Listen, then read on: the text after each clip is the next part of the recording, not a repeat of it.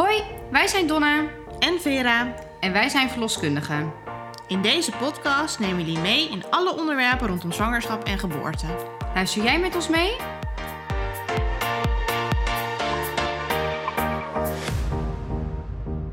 Welkom bij een nieuwe aflevering van de Verloskast. Vandaag ben ik met Françoise. En ehm, deze aflevering gaat over dat Françoise getrouwd is met een vrouw ehm, en twee kindjes heeft. Kan je iets vertellen over jezelf verder, Françoise? Ja, goedenavond. Ik ben Françoise, ik ben 32 jaar. Ehm, ik ben vrouw van Jessica. Ik heb een zoontje, Joa, van 1 jaar en Liam ehm, van 5 jaar. Nou, welkom. Dankjewel. Ehm wij hebben altijd onze standaard items in de verloskast. Eh, en deze keer hebben we dus ook weer het moekenmoment. Het moekenmoment. Ja, Nou, het moekenmoment. Heb jij de laatste twee weken een moekenmoment gehad? ja, die heb ik zeker gehad. ik werd vorige week gebeld door mijn vrouw ehm, of ik Liam, de oudste, wilde ophalen van school. Ja. Want die was van uh, klimrek gevallen. Ehm, dus ik meteen in paniek natuurlijk. Ik eh, hem ophalen van school. Ehm, bleek dat hij dus eh, een gebroken arm had. Een gebroken arm? Ja, Jeetje. Ja. Ja. ja, dat is heel erg schrikken inderdaad. want dit is toch waar je bang voor bent als moeder dat Ja, dat gebeurt. ja, toen ze zei haal hem maar op van school, toen, eh, toen dacht ik, oh ja, shit. Ja. En toen Ja. kwam je eraan en toen? Ja, toen zag ik hem helemaal eh, in paniek natuurlijk naar me kijken. Ja. Ehm, hij begon te huilen natuurlijk. Ja. En ehm, ja, toen gingen we naar huis, naar de dokter, naar de spoedpost. Ja. Omdat ze hem toch eh, een beetje vreemd eruit vonden zien. Ja. Ehm, wat ik al dacht en wat ik al zag. Eh, toen hebben we foto's gemaakt. En ehm, toen twee breuken in de, in de onderarm. Ja, toen moest hij s'avonds opgenomen worden. En onder de kozen werd het eh, gezet, gelukkig. Is hij vaker onder narcose geweest? Eén keertje voor zijn balletje. Oh, Die dus was niet hij- inge- Oh ja, dat kan natuurlijk ook. Ja, Ja. precies. Ja. Ja. Ja. en nu heeft hij een gipsarm, mocht hij een kleur kiezen. Ja, ehm, groen wilde die. Oh, ja. het, werd, het werd rood. Oh, En toen blauw. Ehm, en de OK had het niet goed, ehm, goed gegipst. Dus toen werd het groen. Dus hij heeft nu drie kleuren gehad. hij heeft die kleuren al gehad. Ja, ja, OK kon niet echt eh, goed gipsen. Dus Oh, moest hij terug. Daar ga je naar zo'n gipskamer natuurlijk. Die Ja. zijn er helemaal in. eh, Ja, ja. Die zagen Ja. al dat het niet zo goed werd, Nee. werd gegipst. Zeg Maar maar, dit is inderdaad waar je bang voor bent Ja. als moeder. Gelukkig heb ik dat met Ava nu natuurlijk nog niet. Dat ze naar school gaat en zo. Maar dat je Nee. net gebeld wordt en dat het dan wat is. Ja, ja. Eh, nou, mijn boekenmoment van de afgelopen week was dat ik gestopt ben met de borstvoeding. Ava is inmiddels negen maanden en ehm, ik heb negen maanden lang gekolfd. Omdat Ava zelf niet aan de borst kon drinken. Ehm, en ik wilde eigenlijk het een jaar volhouden. Maar ja, dat, op een gegeven moment was het gewoon klaar. ja. Heb jij ook borstvoeding gegeven? Nee, helaas niet. Dat wilde ik heel graag. Ehm, bij Liam heb ik dat ehm, twee weekjes gedaan, denk ik. Maar het kwam niet op gang. Oh nee. Heel Nee. moeilijk. Ja. Dus van alles geprobeerd. Neusspray, eh, van die tepelhoedjes. Ja, Alles eigenlijk, ja. Ja, ja, ja. En bij de tweede hetzelfde eigenlijk. eh, Wel kwam weer het ook geprobeerd? Wel weer geprobeerd, Oh, ja. dat is wel, eh, ondanks de ervaring van de eerste keer. Maar met de kennis hoe goed het is voor de baby's... wilde ik het heel graag natuurlijk doen. Snap ik. proberen. Ja, ja. Maar eh, er zijn meerdere mensen gelukkig groot geworden met flesvoeding. Zeker, zeker. Nee, Ja. dat heb ik nu dus bij Ava ook. Van, ik wilde per se dat jaar. En ik dacht, Ja. waarom moet dat van mezelf? En toen dacht ik, negen maanden. Ik ben altijd een beetje van de symboliek. Ja. En negen maanden had ze eigenlijk in mijn buik moeten zitten. Nee, dat zat ze uiteindelijk niet, want ze is natuurlijk te vroeg geboren. Eh, maar ik dacht dan, negen maanden borstvoeding. Het is wel mooi. Ja. Dus eh, nou ja, dat was mijn moekelmoment van de week. ja, dat snap ik. Ehm, dan wil ik graag jouw verhaal horen, waarvoor Ja. je natuurlijk bent. Ehm, want jij en Jessica zijn een stel. Hoe lang zijn Ja. jullie eigenlijk samen? We zijn nu tien jaar samen. Tien jaar. Ja. Kijk. Ja. En er hoeveel jaar dat jullie samen waren, dacht je van... Nou, we willen misschien wel kinderen. Eh, eigenlijk vrij snel. Ehm, na twee, drie jaar begonnen we eigenlijk al erover. Maar ik heb natuurlijk ook endometriose. Ja. Tenminste, natuurlijk, dat wist je niet. Maar ik heb endometriose. Ehm, Dat wist het je al best- voordat je aan de kinderwens begon? Ja, vanaf mijn dertiende heb ik het eigenlijk al. Ja, ja. Ehm, maar het was nooit echt bevestigd, omdat je een kijkoperatie moest, eh, moest ondergaan om, om het te bevestigen, zeg maar. Ehm, dat heb ik nooit eh, gehad. Dus toen, Dus was meer verdenking op de endometriose. ja, Maar bevestigd was het eigenlijk nog nee, niet. dat kon eigenlijk alleen maar via een operatie. Ja, ja. Ehm, maar ja, met de kinderwens in ons eh, achterhoofd eh, wilden we het gewoon proberen. Mhm. Ehm, op de natuurlijke tussenhaakjes manier. Want het gaat natuurlijk niet natuurlijk. Maar ehm, Want wat is dat dan, de natuurlijke tussenhaakjes manier? ja, Ja, dat klinkt heel spannend. Inse- wel- inseminatie. Dus ehm, met, met, een, met een zaad van een donor in een liedje. En dan heel romantisch met z'n tweeën. Dat zelf dan te doen. Ja, Ja. precies. Ja, Dus dat was eigenlijk het eerste plan. dat was het eerste plan. Met een, eh, een donor die wij uitzoeken, zeg maar. Want hoe Ehm, zoek je zo'n donor? Ja, dat is een goede vraag. Je hebt internetsites daarvoor. Ehm Gay by Boom bijvoorbeeld. Dat hebben wij ehm, toen onderzocht. Ja. Eh, oproepje geplaatst. Eigenlijk, eh, nu ik het zeg, klinkt het heel eng. Een soort van Achteraf, maar- marktplaatsachtig iets. Je plaatst een oproep, we zijn op zoek Ja, een soort van dating of- site oh tussen, ja. tussen, tussen donoren en, eh, en eh, lesbische stellen. Ja, ja, daar hadden we toen een hele leuke donor ehm, ehm, ontmoet. ja. En die kwam ook thuis bij ons. En die deed zeg maar ehm, zijn behoefte. Maar dat klinkt wel heel oneerbiedig. Maar in, in, de, in de badkamer. Ja. En, Zodat de- deden want ze zaad zo in, in een... warm blijven of zo, Precies. toch? Ja, Zit dus dat? hij ging, hij ging meteen daarna weg. Dus hij deed het in een potje. Zodat het gelijk, Ja, zeg maar... bijna de slaapkamer. En, ehm, en Jessica bracht het dan bij mij in. Om, om het wel een beetje romantisch te En was te dat doen. dan, zeg maar, je had hem één keer gezien en gelijk die keer Nee, nee, nee, doen? nee. Of hoe ging Nee. dat dan vooraf? Nee, we hebben echt wel een eh, band proberen op te bouwen. Dus ehm, nou ja, wel echt elkaar leren kennen. Ja. Eh, de eerste keer was in een hotel. Gewoon op, ehm, hoe noemen we dat? Openbaar gebied. ja, niet in een hotelkamer, Nee. maar gewoon Nee. in een ruimte Ja. dat je gewoon even rustig met elkaar kan praten. Waar ook Ja. andere mensen, dat het ook veilig voelt om dat te doen. zeg Precies, maar. ja. Want je weet ook niet wat voor type het natuurlijk is. Nee, dus ik, dat vonden we best wel, best wel spannend. Ja. Ehm, maar we hadden een goede klik de eerste keer. En de tweede keer kwam hij bij ons eten. Ehm, we hebben heel veel besproken. Nou, hoe ziet hij zich eh, voor zich en hoe ziet wij het voor zich? Nou, er zijn dus toen duidelijke afspraken gemaakt. Ja, dat klopt. Eh, hij heeft het ook vaker gedaan. ehm, bij, bij twee andere stellen, zei hij. Ehm, achteraf bleek dat niet het geval te zijn, maar dat is een apart, eh, apart verhaal. Oké. Maar toen die bewuste dag kwam hij dus bij jullie. Hij had ja, moest maar ovulatie natuurlijk testen en Oh ja, dergelijke. gedaan. Ja, ja. Dus toen, ehm, toen hadden we hem geappt. Toen kwam hij met de trein Hub naar ons toe, want hij woonde zelf in Den Haag. ja. Ehm, ja, en toen eh, had Jessica het bij mij ingebracht, zeg maar. Ja, ja. Ehm, En toen, nog de voetje, voetjes omhoog en zo. Eigenlijk geprobeerd. Het achteraf ook helemaal, helemaal niet had uitgemaakt. Maar goed, Ja. Dat hadden we drie keer gedaan. Maar op een gegeven moment kregen we een beetje een raar gevoel eh, bij hem. En drie keer ook niet de zwanger ervan niet. geworden. Nee, Nee, en toen kreeg je Nee. toch een raar gevoel. voor, van hem Ja, inderdaad Ja, ook. Ja. Maar ook zoiets met endometrio- endometriose in mijn achterhoofd. Ehm, ehm, ja, lukt het wel? Ben ik wel gezond? Ehm, Ja, Kan je iets vertellen over endometriose? Wat is dat precies? nou, dat is een goede, goede vraag. Want eh, dat weet ik zelf eigenlijk ook niet helemaal. Wat is ze zeggen het is baar- baarmoedervlies, slijmvlies... Mhm. wat buiten je baarmoeder eh, terechtkomt. Ja. Elke maand eigenlijk. Wat ook heel veel pijnklachten kan En, en ontstekingen inderdaad. Ja. En dus het zwanger, het zwanger worden kan bemoeilijken. Ja, Ja. ja. want het kan verklevingen veroorzaken op je eileiders, op je eierstokken, eh et cetera. Ja. Ehm, Je bent er nooit aan geopereerd? ja, ik ben er uiteindelijk wel Oh. in die periode ook. ehm, ik wilde natuurlijk nooit een kijkoperatie, Nee. ehm, omdat ik er gewoon mee leerde leven met de pijn. Ja. Maar geluk bij een ongeluk kreeg ik een, een blinde darmontsteking Ah. in 2017. Ehm, en achteraf bleek dat dus door endometriose gekomen te zijn. Ehm, helemaal verkleefd was Mm. mijn blinde darm. Jeetje. Ja, dus toen zagen ze ook van, nou, je hebt echt wel endometriose, je hele buik zit vol, eh, je hebt een kiesten, et- et cetera.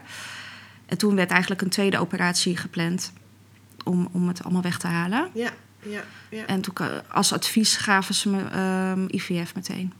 Dus toen ben ik meteen in het traject gerold. Dus met die donor hebben jullie drie pogingen gedaan. Ja, Daar kwam uiteindelijk niet fijn gevoel bij. Maar toen kreeg je in die tijd ook die blinde darmontsteking. ja, Dus je hebt ook nooit een nieuwe donor gehad. Of, of qua zelfinseminatie, zeg maar. nee, nee. Toen zijn we echt... eh, ehm, IVF ingegaan. ja, precies. En ehm ehm Medisch Centrum Kinderwens hebben we, hebben we intake gehad. Dat is in Nederland gewoon? Dat is in Nederland, ja. Ja. Dat is in Leidendorp. Dat is een fertiliteitskliniek Ja. ehm, voor eh, lesbische stellen of voor mensen die eh, onvruchtbaar zijn. Dus ook hetero's eigenlijk. Dus waarbij de man onvruchtbaar is. Ja, ja. Ehm, die wel gebruik kunnen maken van een donor.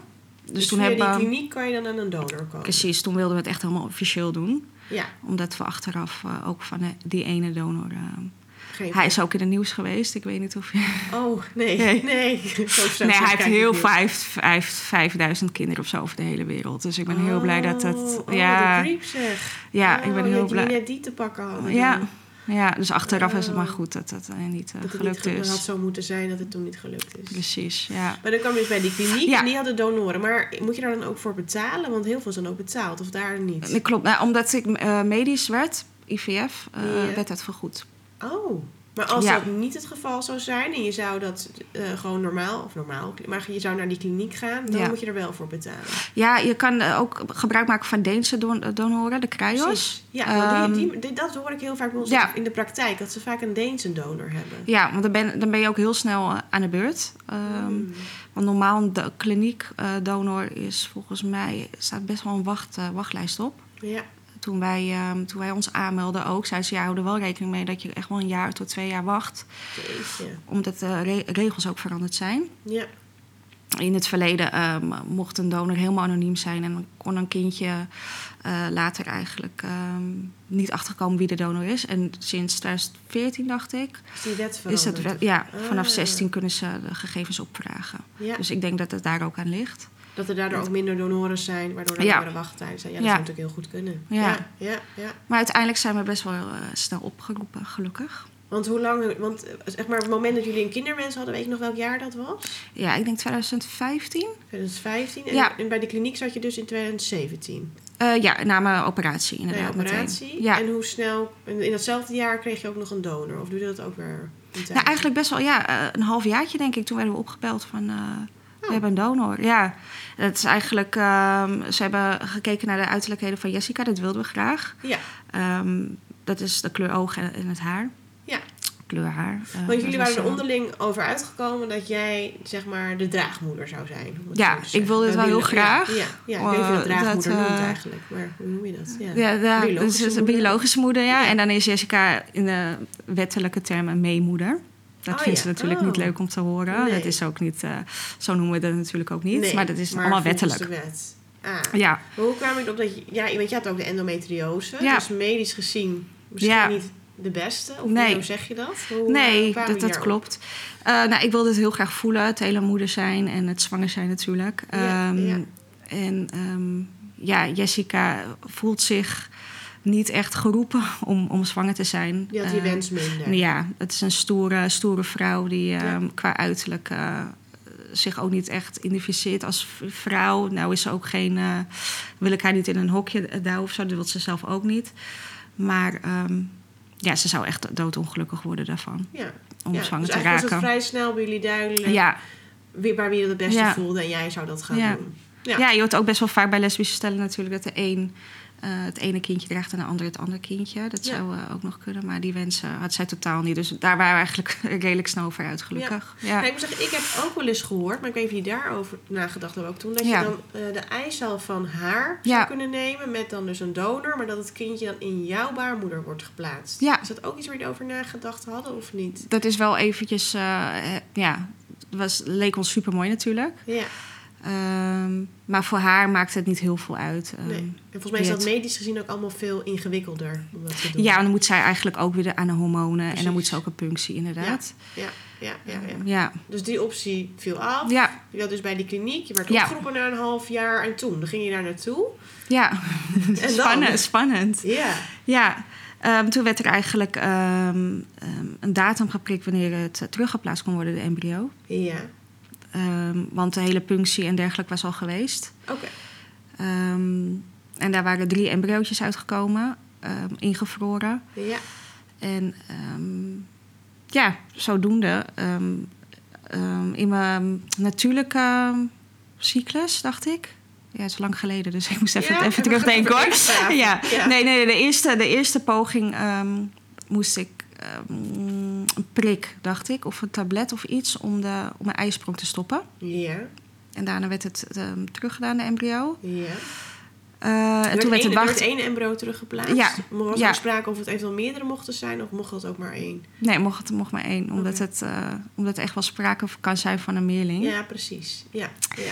Dus ehm, ja, en toen kwam, braken de wacht, eh, wachtdagen aan, zeg Ja, maar. oh. Heel spannend. Ja. Ja. Want je weet eigenlijk, zeg maar, als je een hetero-koppel hebt die op een natuurlijke manier zwanger raakt, Ja. dan heb je dat hele. Je je bent eigenlijk nog vroeger met wachten als een lesbisch koppel natuurlijk. Omdat je al weet van het hele proces.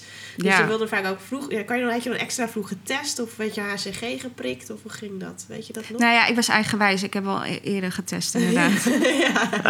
ik kon Ja. niet meer wachten. Nee. Ja, en toen zag ik wel al een heel licht streepje. Dus ehm, ja. Oké, dus, dus dat is in één keer gelukt. ja, het is in één keer gelukt. Wat goed. Ja, daar was goed. super blij mee achteraf natuurlijk. Eh, Ja. Ja. Ja, ja, ja. En toen was, dat was de zwangerschap van Liam, was dat? Ja, denk ik. klopt. Ja, ja. Ja.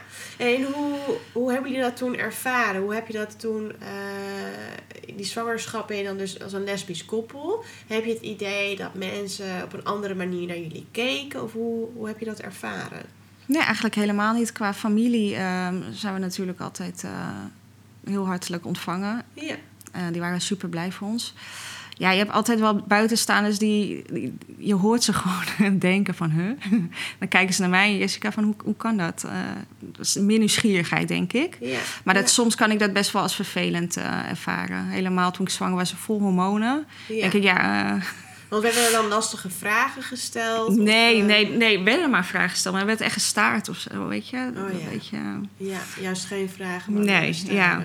Ja, Ja, vragen vind ik altijd prima. We zijn echt open boek. Je mag alles aan ons vragen. Maar ja, dat staren altijd, daar hou ik niet zo van. eh. Nee, nee, dat maar het hou je toch, denk ik. Het is een beetje menselijk. Ja, maar eigenlijk dus een proces dat je zwanger wilde worden tot aan de zwangerschap zelf, heeft dus 2,5 jaar geduurd. Zeg ik dat al goed? Ja, Ja, eigenlijk wel. dat is, Ja. dat, ja, misschien is dat niet aardig, als, maar dat klinkt vrij snel. Ja. Alsnog. Ja. Als je denkt wat voor proces je helemaal moet ondergaan en hè, qua wachttijden en dat Ja. soort dingen. Ja, Ja, ja. ja. achteraf. Daarom zeg ik ook, het is zo lang geleden en het is zo'n eh, rollercoaster geweest. ja, En uiteindelijk ehm, mocht het ook de eerste keer eh, lukken. precies. Ja. En dat hoor je ook natuurlijk wel eens anders.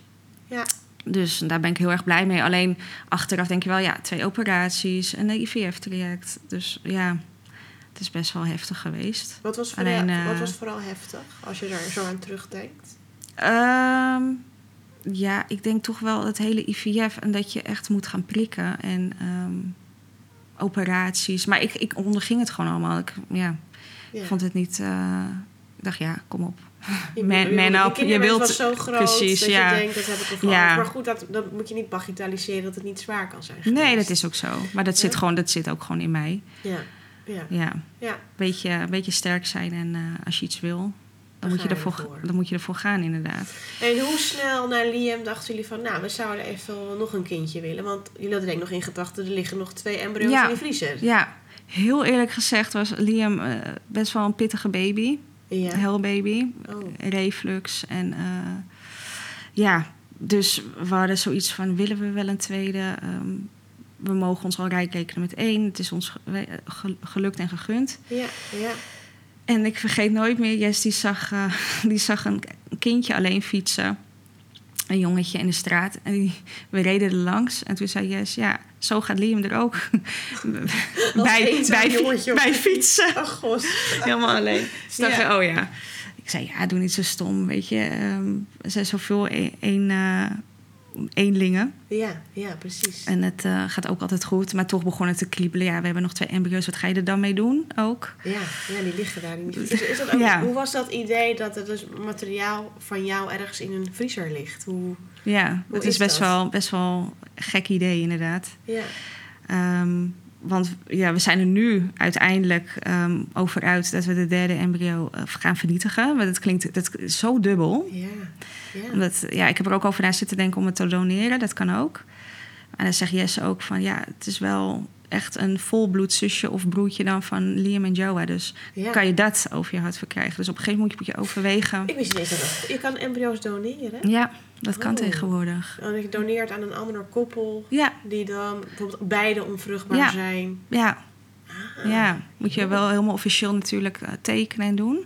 ja, Maar dat kan, eh, kan wel, ja. Ja, maar ja, ik snap dat dat een gekke gedachte kan zijn. Ja, Dus jullie hebben uiteindelijk besloten eh, dat niet, daar niet voor te kiezen. nee. Nee. Nee. Maar goed, die tweede embryo is wel uit de vriezer gekomen. Ja, Want klopt. hoe, na hoeveel tijd was dat dan? Dat jullie dachten van nou, we willen toch weer opnieuw... eh Eh, volgens worden? mij was Liam 2,5 Oh ja. of 2. Ja. Ja, het is, ehm, het is een heel sociaal lief, lief kereltje. En ehm, ik dacht, ja, dat gaat een hartstikke leuke grote broer, eh, broer zijn. Precies. Dus ja, Ja, ja. we gingen ervoor. En dan ging je terug, opnieuw terug naar die kliniek. Ja, Maar je hoefde dit keer dan dus niet te prikken, denk nee, ik. nee Dus dat, ging in mijn natuurlijke cyclus inderdaad. Ja, Dus, ehm, en ook die eh, terugplaatsing was gelijk goed. Ja, was de eerste keer Jeetje, wat een goed. wonder zeg. Ja, dat, echt. dat hoor je toch ook wel vaak dat daarin hè, dan toch meerdere terugplaatsingen of dat je embryo's Heel vaak, ja, of- ja, dat een vrouw weer opnieuw een punctie Ja, moet eh, ondergaan. Ja. Ja. dus met dat betreft wel echt eh, geluk gehad. ja. Ehm, ja, ze zeggen ook wel, omdat mijn eierstokken met kiestes en, en de meteose eromheen zit... en mijn baarmoeder eigenlijk onaangetast. Dus ik denk dat dat wel eh, mee heeft gespeeld. Dat het eh, gewoon een mooi huisje is geweest voor de embryo's. Nou, fijn dat het allemaal zo goed eh, is verlopen voor jou, de zwangerschappen. Ja, Ehm, wat ik me nog afvraag is, hebben de kindjes dan ook nu contact dan met de donor of niet? nee, het is een anonieme, anonieme donor, dat wel. Ja. Alleen omdat de wet, ehm, de regels natuurlijk zijn aangepast... mogen zij, als ze 12 zijn, mogen ze de gegevens opvragen. 12 al. Ja. Eh, en bij 16 is het echt daadwerkelijk ehm, het persoonlijk contact. Dus de meer eh, de gegevens van de donor. Ehm, waar die woont en dergelijke. Maar daar moet hij wel toestemming voor geven. ja. Want, want ehm, vragen de kinderen dan ook aan jullie van...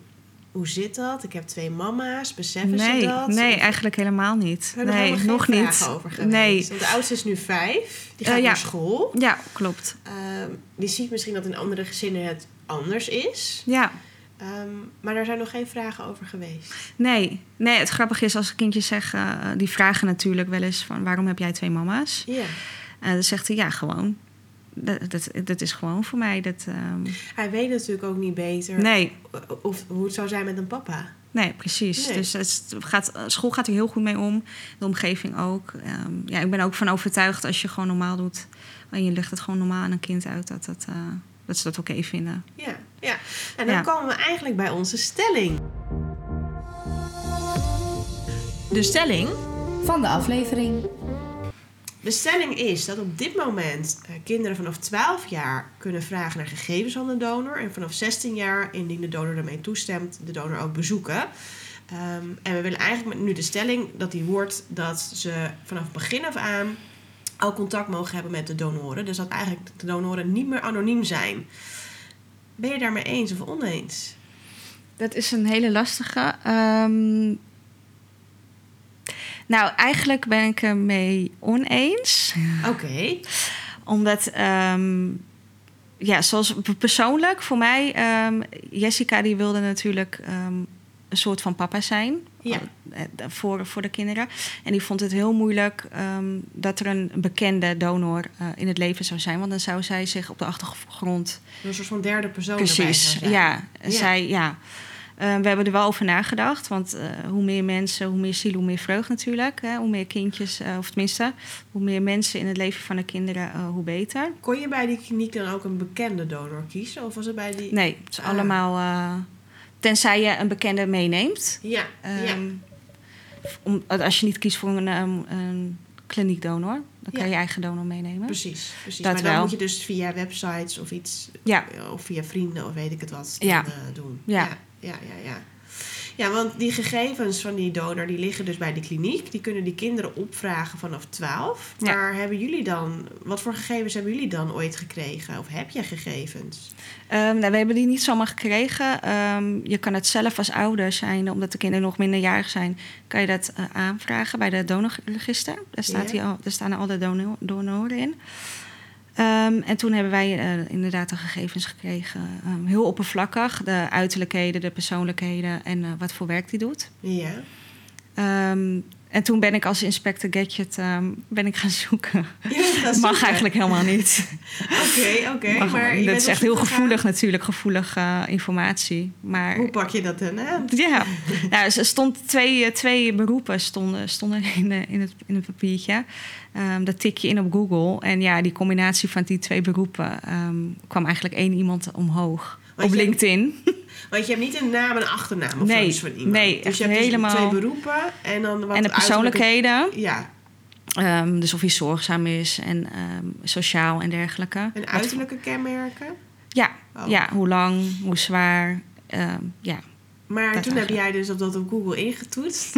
en toen wist jij Ja. wie het was. ja, Hoe was dat dan om dus een soort van de biologische vader van je kinderen dan op een foto op internet te zien staan? ja, heel apart. Dat je natuurlijk geen... ehm, ja, je kent hem voor de rest niet. Je hebt geen band of je, ja, je voelt er niks bij eigenlijk. Nee. Ehm, als bevestiging vroeg ik nog aan Yes, nou, zie jij Liam of, eh, of Joa hierin? Ja, zo zag je je kinderen. En toen zei Yes, ja, ik zie, ik zie dat wel eh, heel erg. Alleen, ja, ze hebben best wel gewoon een mooie combi van mij en, en hem, denk ik dan. Ja, Ehm, ja, dus dat was best wel grappig. jeetje. Ja, Ja. precies. Ja, dus je weet gewoon wie het is. Ja, Ja, maar je stemt dan toch oneens op de stelling. Dus jij vindt niet dat het dus van- vanaf begin moment één... dat de kinderen dus kunnen weten wie het is. nee, omdat het best wel gevoelig ligt, omdat wij echt een gezin wilden vormen. Echt Ja. twee mama's en ehm that's it. Ja, en niet iemand die Ehm, zich daarmee bemoeit nee, of daarin... nee. eh, nee. En achteraf hadden we misschien tegen, wel, tegen elkaar gezegd... misschien een, een leuk homostel of zo... met wie je ehm, het kan delen. Eh, het Ja, dat hoor je ook nog wel eens. Ja. ja. Dat was ook toen de tijd heel gevoelig, omdat je het echt samen wilde doen. Ehm, daar komen we nu wel op terug. Maar dan moet je ook echt een goede klik hebben. En dat hadden we gewoon niet. We hadden niet echt een leuke snel. Nee, Waar vind je dat dan? nee hè? ja, dan- precies. dat is is heel lastig zeldzaam. om- Of, ja. Weet je, gaat, eh, je bent een soort van getrouwd met een ander koppel of zo. Ja. Want je ja, en je moet het delen. Je kind moet je toch wel eh, in het weekend of vakanties ehm, weggeven eigenlijk. Ja, precies. Maar Ja. voor de kinderen, ja, aan de andere kant is het voor die kinderen natuurlijk hartstikke leuk. Hoe meer eh, papa's en mama's, Ja, hoe beter. Ja, ja. Dus eigenlijk gaat het om, als we teruggaan naar de stelling van... of je kiest als eh, lesbisch koppel echt bewust voor een bekende donor. Ja, En als je voor een onbekende donor kiest, dan kies je daar dus ook bewust voor dat dus die informatie pas op 12-jarige leeftijd vrijkomt. Ja. En dat ze vanaf 16 pas ehm, eventueel ja, kunnen kennismaken met de donor. Ja, dat vonden we overigens wel echt belangrijk. Dat ze, mochten ze dat willen, wat heel menselijk is natuurlijk, waar je vandaan komt, Ja. ehm, dat ze dat wel ehm, terug kunnen, kunnen vinden. Ja, dus eigenlijk die wetsverandering, daar jullie is- wel heel blij mee dat dat op die manier was. Ja, Ja, ja. Ja. Nou, bedankt voor je mooie verhaal. En dat het gedaan. gelukt is om twee gezonde mannetjes op deze wereld te zetten. ja. Eh, en ik wens je heel veel geluk met Jessica. Nu ehm, komen we bij het laatste item van onze podcast. Dat is namelijk het verlosverhaal. Het verlosverhaal. Een verhaal uit de praktijk. Aangezien Donna deze week niet in de aflevering zit, zou ik zelf een verlosverhaal vertellen. Ik ben eh, sinds twee weken weer aan het werk na mijn verlof van AVA. Eh, en ik heb ook mijn eerste bevalling weer gehad. Ik moet zeggen, ik vond dat toch best wel weer spannend. Niet op het medische vlak, ehm, maar vooral ook emotioneel. Want je ziet iemand anders moeder worden. Terwijl Ja. de laatste die moeder was geworden, was ik zelf. Ehm, nou ja, en die bevalling was eigenlijk heel mooi. Deze mevrouw werd medisch. ehm, en ik besloot toch bij haar te blijven. Omdat Ja. ik dacht eh, dat ze dat wel fijn vond. En ook voor mezelf. Dat ik dacht van ik wil nu toch ook wel die baby geboren zien worden. Nou, die bevalling ging uiteindelijk heel goed. Eh, goed met de verloskundige van het ziekenhuis samen kunnen werken. En dat ik zelf alsnog de baby aan mocht pakken. En het moment dat ik wegging, ik werd om half twee door deze mevrouw gebeld. En ik moest om half negen, moest ik wel echt naar huis. Want ik moest Jorrit aflossen, want die moest naar zijn werk. eh. Eh, dus ik moest AVA weer op, eh, voor oppassen, zeg maar. Of oppassen klinkt gek, maar ik moest er voor AVA zijn. Ehm, en ik dacht, nou, ik ga even snel weg. Ik zeg tegen mensen gedag. En die man riep me een soort van terug.